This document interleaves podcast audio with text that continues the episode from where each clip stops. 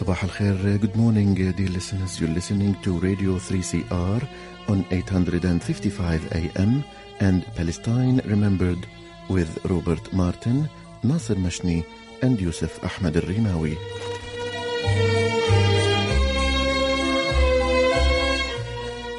Palestine Remembered is Australia's only English language radio program that is totally dedicated to Palestine.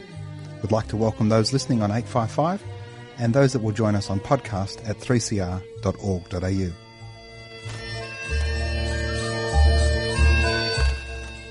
Thanks for joining us. Stay with us and enjoy the episode. Bringing you the news and views and the untold side of the Palestinian struggle for freedom from a Palestinian perspective. Good morning, ladies and gentlemen, and welcome to another episode of Palestine Remembered. This morning, I have the distinct honour of introducing you to a dear friend who's been on the show before, a good friend of the show, Honorary Associate Professor Peter Slezak, who is a professor in history and philosophy at the University of New South Wales. And Peter was a co founder in 2007 of Independent Australian Jewish Voices, who sought to widen the public discourse in support of Palestinian rights, especially within the Jewish community. Good morning, Peter. Good morning, Nasser. Thanks. Uh, good to be with you. Pleasure and honour is all ours. Peter, along with APAN, uh, and I know you're a board member along with me at APAN, last year we did some work and a joint statement with the Australia Jewish Democratic Society on the weaponisation of anti Semitism and the IHRA, the International Holocaust Remembrance Alliance definition of anti Semitism and the working examples. Can you talk us through where we're at today? Uh, perhaps in the first instance, read out the definition and then we'll talk to it? Yes, um, I should say before I read it, just to signal that, of course, it's become extremely problematic. And we'll talk about that, the extent to which it's being adopted all over the place. And, um, and before I read it, uh, the definition itself is problematic but vague and it's not terrible. Um, uh, the, the problems come, as we'll see, um, in, in the examples that are usually given with it. But the definition itself uh, is, is, as you'll see when I read it out in a moment, um, so vague, uh, it's been criticized on the grounds that it's so vague that it's actually quite unhelpful. So that's the definition. But let me read it. It's um, as follows Anti Semitism is a certain perception of Jews which may be expressed as hatred towards Jews. Rhetorical and physical manifestations of anti-Semitism are directed towards Jewish or non-Jewish individuals and or their property towards Jewish community institutions and religious facilities. That's the end of the uh, definition. I think it's kind of awful as a definition because it's so unclear. And, and as one person said, it's precisely because it's so unclear that it's, it's um, uh, really quite useless in, in practice. Uh, this was a, a, Canadian Jewish organization that's written some very strong criticism of it. They've been very good about it and pointed out that it, it's actually harmful by be, being so vague because it's not clear what's included and what's not included. So that's the actual wording of the definition. And um, if that was all that uh, would be to it, it would be, I mean, easier to handle. But uh, the main problem really is that it is now accompanied officially by about 11 supposed illustrations or examples of anti Semitism, of which, of the 11, six or seven are about Israel. And of course, that's the serious issue. And we can talk about the specifics. I can give you a couple of those examples to talk about them. But I think so, Peter. The the basis of which in those working examples, the challenge is the conflation between the legitimate criticisms of the actions of the state of Israel and anti-Semitism. I mean, it's not anti-Semitic to criticize the siege of Gaza and two million people, exactly, and keep them under lock uh, under siege for fifteen years. Exactly, it's anti-Semitic if you say it's the fault of all Jews worldwide that the state of Israel does that. Well, that's more complicated. That's, that's a simple definition. Well, that's right. There's there's a grey area, and, and and I think you're right. I mean, the interesting point about the illustration that you just gave and, and all the others, the defenders of the definition, as recently the director of the Executive Council Australian Jewry, in an article saying that there's no alternative to the definition, it's very revealing that they don't mention a single problem or, or, or, or crime or that Israel is committing, so that if you don't mention all of the really legitimate grounds that you might have to complain about Israel, you might think, well, why else would anybody be critical besides being an anti Semite? And they scrupulously omit all of the, I mean, litany of, of serious violations of human rights and um, and crimes against humanity and everything else. Now, if you don't mention any of those, the ordinary person might think, oh, yes, of course it's anti Semitic. But that's a trick to avoid talking about the, as, as you and I know well, the vast grounds for serious criticism of Israel. In fact, one of the examples that, that are given is that calling Israel a, um, a, racist endeavor or Zionism a racist endeavor is meant to be anti Semitic. But you know, you, you have to be completely ignorant of the current and recent events when Israel actually passes this, this nation state law, which declares that Israel is the state of the Jewish people, which is a Jewish supremacist, racist uh, declaration now built into the, the essential, uh, essentially constitution of, the, of Israel. So and, and, of course, Israel's own um, um, human rights organization, B'Tselem, has now remarkably come out and said that Israel is a Jewish supremacist state from the Jordan to the, the river, not just in the West Bank or Gaza, but Israel itself proper.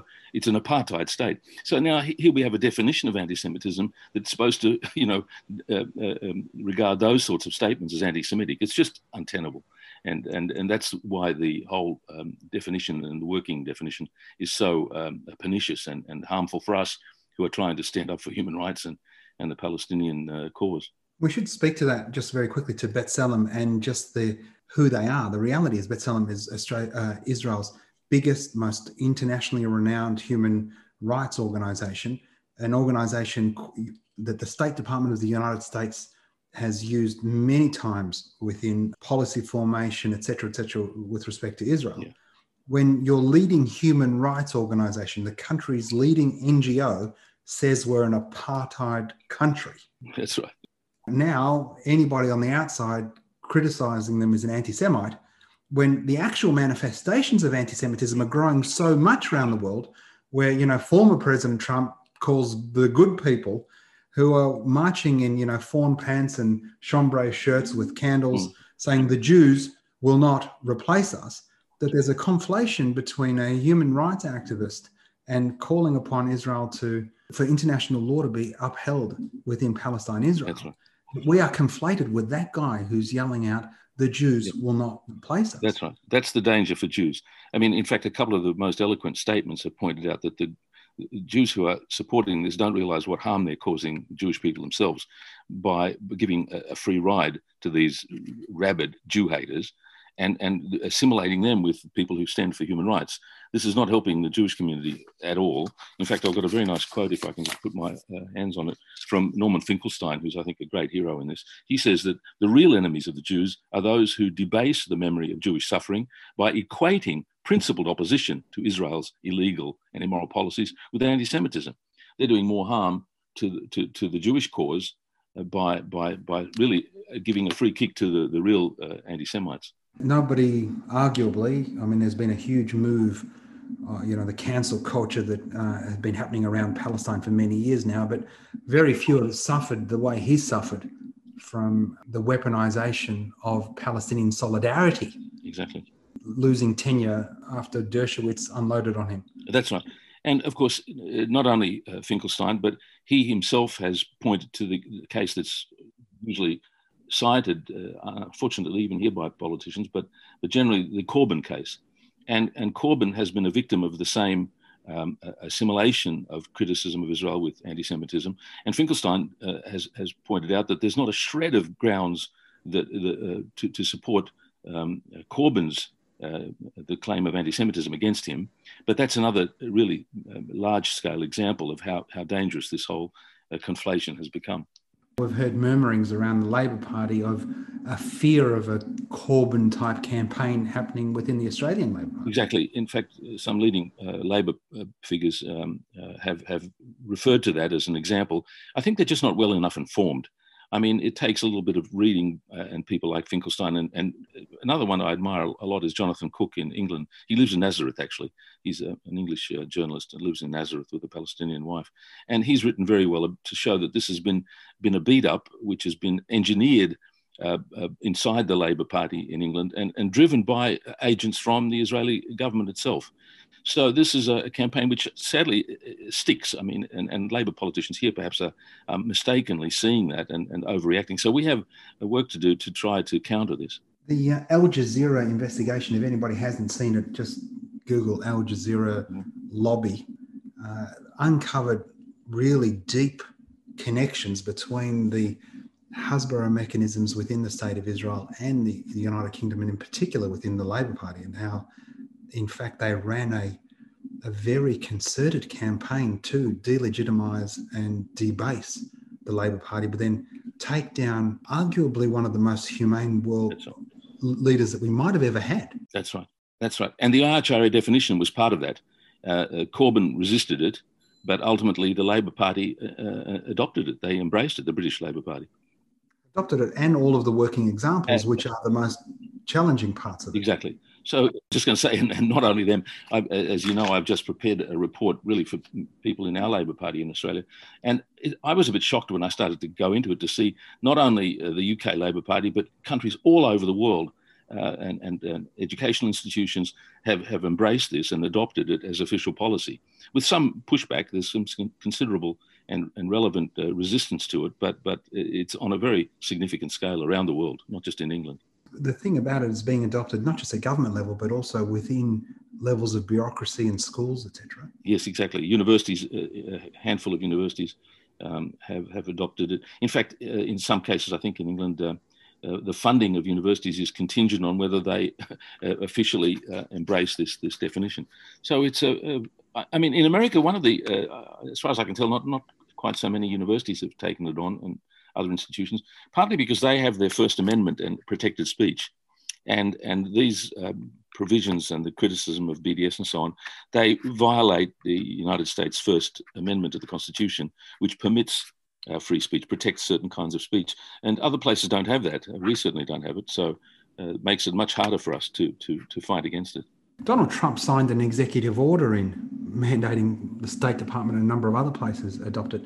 Do you know if anything's come of that? Oh, yes, it's worse than that. Biden, in the last few days, uh, I made a note in this uh, report. Uh, it was hot, hot off the press, uh, breaking news. Biden, uh, the Biden administration has now officially uh, endorsed it, embraced it. So it's official policy in the United States now. If I can put my hands on it, I can, here, I'll just read it out.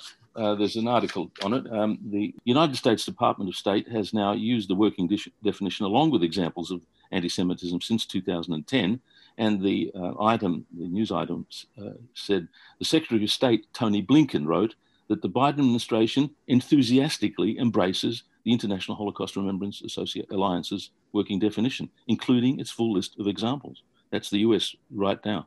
Well, that's in direct contravention to the uh, the First Amendment, then. Well, it is, and that's why this battle will will be, be run very uh, significantly in the United States. People like the ACLU are very good on this. The American Civil Liberties uh, Union. They fight this, and uh, that's very important uh, as a precedent for the rest of us.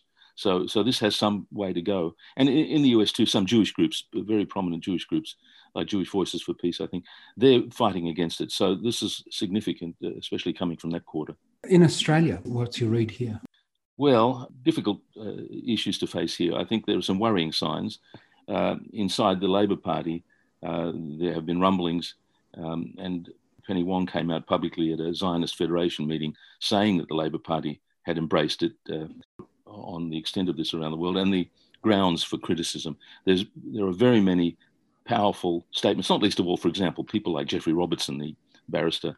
He's written a very powerful uh, criticism of it. So there are a number of important um, uh, arguments that have to be confronted, which I've tried to collate. I don't know much about where the Liberal Party stands on this, but of course, Eric Abetz at Senate estimates has attacked the ABC for not embracing the IHRA definition. Uh, one article appeared by the Palestinian historian um, uh, Salman Abu Sitta, and uh, Eric Abetz uh, uh, scolded and berated the director of the ABC for not having understood the IHRA definition. Now, uh, Eric Abetz may be kind of on the fringe a little bit, but perhaps not.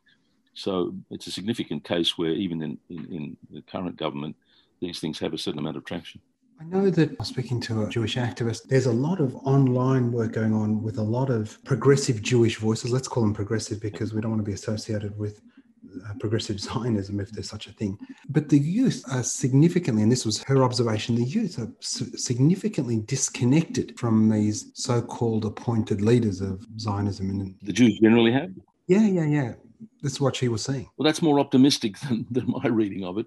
I think it is true that the leadership are not entirely representative. They're much more militant and vocal in this extreme form. The Executive Council Australian Jewry is one of the worst. They claim to be representative of the Jewish community. They're, and in fact, they're not um, explicitly a Zionist organization, but they are just uncritical apologists for everything that Israel does. Um, but it's true, the leadership are more militant. I, I, my own experience by mixing in the Jewish community and going to some of their, their conferences and so on, they're more willing to listen and, and um, they're not entirely uh, on board. But it's a bit hard to get a clear picture of that. I, I wouldn't want to overstate it. Um, uh, the, Australia's Jews are, are, different from the American Jews. They're very much more. I mean, here I think they'll all be mostly Republican voters. You know, I think here they're much more conservative. America has a longer history of progressive um, political engagement, uh, intellectual and, and academic and, and political involvement in, in progressive causes. Here, the Jewish community are uh, quite different. They're mainly post-war migrants. We don't have that history of uh, engagement and, and, social progressive causes. So um, it's a bit hard to say, but to, to be fair, uh, I have some very warm relations with a couple of rabbis, and they're pushing uh, and, and um, um, forcing their community to confront um, a more uh, open-minded and a more progressive view uh, than you would get from, let's say, the, the um, you know, Executive Council Australian Jewry or AIJAC and these leaders. So I think there is something in, in that. I, I don't know quite how, how fairly or, or accurately to, to characterize the whole community. Um, as I say, I think they are perhaps still very conservative. I mean, I have plenty of discussions in the Jewish community, and, and the interesting question is how far they're willing to listen. The reality is, though, uh, that the Jewish community are woefully ignorant, like the rest of the community. I mean, in a sense, the mainstream media really are hardly portraying the extent of the horrors that the Palestinians are suffering. So there's that sense in which um, there's this combination of ignorance and, and prior um, um, prejudgment, prejudice. So, so it's a bit hard to get a, a clear sense, but but there are positive signs. I agree with that.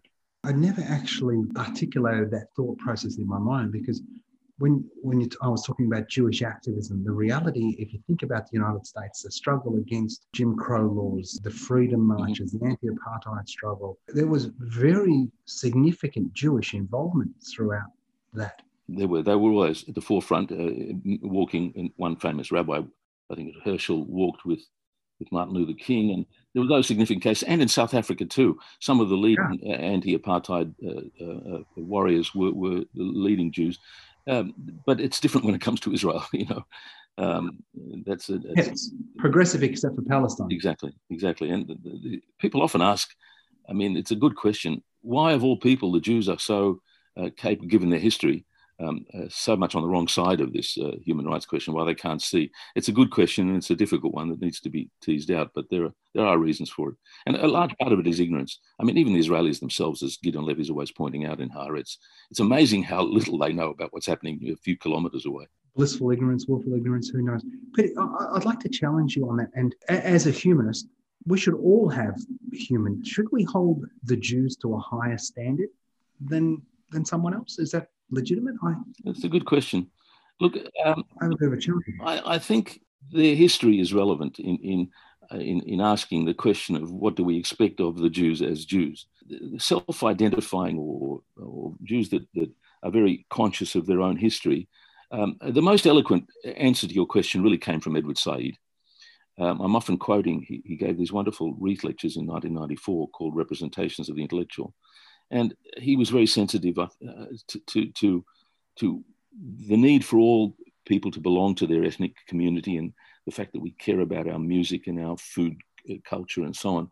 But he pointed out that we shouldn't be blinded to to um, uh, or, or, to only see the crimes of others. We have to be sensitive to our own uh, responsibilities, and to that extent, I mean, uh, the Jews, I think, are rightly uh, required to confront their responsibility as, as self identifying Jews in a community, especially when Israel professes to speak on behalf of all Jews. There's just no question that in that case, you can't simply be quiet or look the other way. That's the lesson we're supposed to have learned. In fact, the most eloquent people who speak uh, on the basis of their history, like Amira Hass, whose mother was a Holocaust survivor, she has a very powerful statement about what motivates her. And it was a lesson from her mother who saw when she went, her mother went to the concentration camps, she saw the German housewives, um, seeing them uh, enter the camp or the, the, the, the, gas chambers or whatever they were seeing, and they uh, looked the other way. And, and, and she called it this despicable looking from the side, where you, you are an observer, but you you uh, you, you you distance yourself from it. And and and her lesson was the Jews uh, uh shouldn't adopt that same uh, turning aside, this despicable looking from the side, she called it, and and and and feigning ignorance. We, I mean, me growing up, we had contempt for the Germans who claimed that they didn't know anything, and um, so to that extent, you're right. There is, I think, a responsibility for Jews as Jews to, to not remain silent and not look the other way. Of course, that's true for everybody when it comes to, to their own responsibility. Chomsky is also very eloquent about this. People are often belly aching about the crimes of other people, the Chinese or the Russians or somebody else. And, and it's very convenient to criticize the crimes of other people, but your primary responsibility is for your own group and, and where you can make a difference. We as Australians, to be critical of Australia and, and so on. And so uh, your, your question is a fair one, and I think it, it, it's a telling one where, where Jews pretend that they don't have some special. I mean, for example, one of the interesting criticisms, that your question leads to an interesting point. People often say, why are you so obsessed with Israel? Why don't you, you know, criticize everybody else in the world? Uh, um, which there's something in that. Of course, one, one should um, be critical of others, but but you don't have an equal, uh, you don't have a symmetry in relation to other uh, crimes you have a particular uh, capacity to make a difference when it comes to your own group. And so that's the obvious answer to that question. And, uh, and, and it applies in this case, given the, the really appalling extent of the, the crimes for which Israel is responsible on behalf of all Jews, especially the leadership. Uh, they so scrupulously avoid even hinting at anything that Israel does. It's, it's, it's quite systematic. Uh, they simply won't say anything, no matter how bad uh, it is that, that Israel uh, uh, behaves in, in terms of its crimes. So, so yes, I think you're making a very powerful point. Thanks, Peter. I appreciate your insight as, as a Jewish person, and also, you know, Amira Hass and, and Chomsky. You know, some fabulous people, and drawing in Edward Said. I, I, I don't want to uh, exceptionalize the Jewish people that they should be a more humane, or b give everybody a leave pass and say you don't have to be as humane as the Jewish person that you think should be more humane as humans, we all owe a collective responsibility to the pain and anguish of us all. That's right. Um, That's right. And wherever that might be. Now, I'm not exceptionalizing Israel when I criticize it because, you know, my own personal circumstances are because of right. Zionism, because of the ethnic cleansing of my, my father from his ancestral home. Etc. That's right. Well, you're on the other side because you're on the victim side. I'm on the perpetrator's side, and uh, that that makes us both uh, in, involved in, in, in quite different ways. Peter, one of the challenges for a Palestinian on the outside, and not to, I mean, it's so important to understand just a how painful anti-Semitism is, and, mm. and how it's at the root of so much pain and misery throughout time, is to understand that those people that are anti-Semitic in fact, hate everybody, you know, blacks, gays, yeah. Jews, trans. I mean, they've got a, a litany of people on their list. If you're not blue eyed, blonde, and six feet tall, you know, we're not really sure if you're on our team. That's right. That's right. That's right. One of the challenges in endeavoring to combat the insidiousness of the IHRA definition and the working examples, because it's meant to stifle our activism. Exactly is that as a Palestinian, we're we're having to find space to get our narrative in there. I mean, so often we hear about Palestine spoken by whether it's Jewish people or white blokes in suits. Very rarely is a, an articulate Palestinian given the opportunity. And there are plenty of them. It's not like there aren't any of them. we can round up a few, and we've got some fantastic women I'd like to nominate. That's right. But here we are in, within that IHRA space, the weaponization of anti Semitism, where Palestinians denied, the, I mean, the chance of a Palestinian getting a voice that isn't cast as here's proof why we need it. That's right. That's right. But of course, the, the Palestinians have been demonized even before that as terrorists. And, you know, the, that whole uh, Edward Said again wrote a wonderful book about um, it was called Covering Islam how uh, Arabs and, and, and uh, Muslims in particular uh, are subject to the worst stereotypes and, and racial prejudice. Um, and so that is part of it, which is taking a long time to undo. And the Jews um, are, are, playing on those sorts of stereotypes to condemn uh, any Palestinian voices as inevitably based on Jew hatred. So you're right, this is a very difficult thing. And that's why I think, to go back to your earlier point, we on, on the Jewish side have to stand up and be counted and, and, and resist this because you and, and Palestinians deserve to speak uh, uh, f- from their point of view and f- from what they're suffering. And, and there's no shortage of eloquent voices. But of course, um, this is by design. Uh, it, it, as you rightly say, it's to suppress and dismiss uh, uh, Uh, uh, voices coming from, in this case, the, the, the, side of the victims, so that we don't have to take them seriously. If you can condemn them in, in some prejudicial way as anti Semitic or as terrorists or supporting terrorism, then you don't listen. You don't have to pay attention to what they actually say. I often make a joke about this. I often say, okay, okay, so I'm anti Semitic or I'm a self hating Jew. Now listen to what I'm telling you. The question is whether it's true or not. It doesn't matter. You know, this is a trick. Uh, by, by dismissing people in some sort of stereotype, it, it spares people from listening to to to what they're saying. I often say too, one of the philosophers put it nicely: "Don't look at my hand or my finger. Look where it's pointing." You know, there's there's a point being made, and, and that's what is, is is conveniently. And it goes back interestingly. I've just uh, in, in writing this report, um, I came across a quote by Eber Abba Eban, who was the Israeli uh, ambassador to the United Nations. We're talking 50 years ago. And he said something really quite shocking. I won't try and read the quote out here somewhere, but he said to Jews, when they're talking with Gentiles, to non Jews, it's very important to make sure that all criticism of Israel is labeled anti Semitic. he was giving this advice. Now, this goes back a long way. So that's been, been deeply entrenched and not only uh, among Jews themselves. So yes, you, are quite right. It's it's something, that, and and I should say in this, I, I had a really uh, um, disappointing experience. Going back to your earlier question, I drafted a statement, uh, which was an open letter from Jews, and in that I said uh, I was hoping to get signatories from progressive Jews, but in fact from any Jews, and I said there explicitly Look, it doesn't matter where you stand on the Israel Palestine question. You could be a Zionist. You should care about the weaponization or the abuse of the accusation of anti Semitism. And this is independent of whether you're pro Israel and Zionist or not. You know, I couldn't get enough signatures to make this thing worth putting up online. Uh, I couldn't get some of the more progressive Jews to sign it.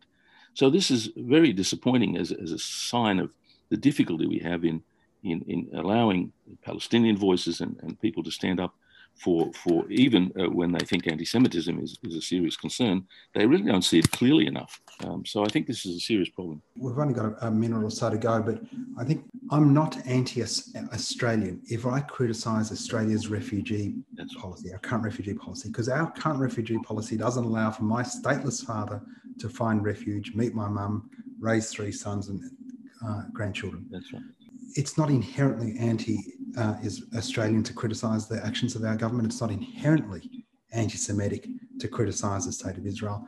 It can be anti-Semitic if you do. Well, there are ways to do it in an anti-Semitic way, but the conflation, and this is perhaps I'll just get a quick comment on you, where we've now got you know right-wing politicians conflating the far left with the far right as if advocating for free education, shelter, a living wage, climate activism is on par with white supremacy and the Jews will not replace us. That's right. That's right. That's right. It's very pernicious. I have to say quickly, though, you know, the extent of anti Semitism is often exaggerated. Look, I grew up in Australia. I can tell you I didn't have a single real experience of anti Semitism in my whole life. I ask other Jews who grew up here. So I think we have to be very careful not to exaggerate it. I think Jews are inclined to be a bit paranoid about this and overstate it. And, and your point is right. I mean, uh, you can't just lump in uh, all sorts of other things like uh, you're saying to be a, a, good Australian doesn't mean you're uncritical. And it's the opposite, but they use that trick in America too to be un American. Um, we understand what it was in the Soviet Union. If someone was critical of, of the Soviets' policies, we didn't. Uh, we, we, admired them for speaking out against their own group, and I think we, that's our responsibility. Indeed, Peter. Thanks very much for joining us today on Palestine Remembered. Thanks, Nasser. It's always a privilege. I'm grateful for the opportunity. Thanks so much. And that was Honorary Professor Peter Slezak. Thanks for listening to Palestine Remembered, Australia's only dedicated Palestine show. Be sure to tell your friends, share the podcast, listen in next week, and remember, there's never been a better time for a free Palestine.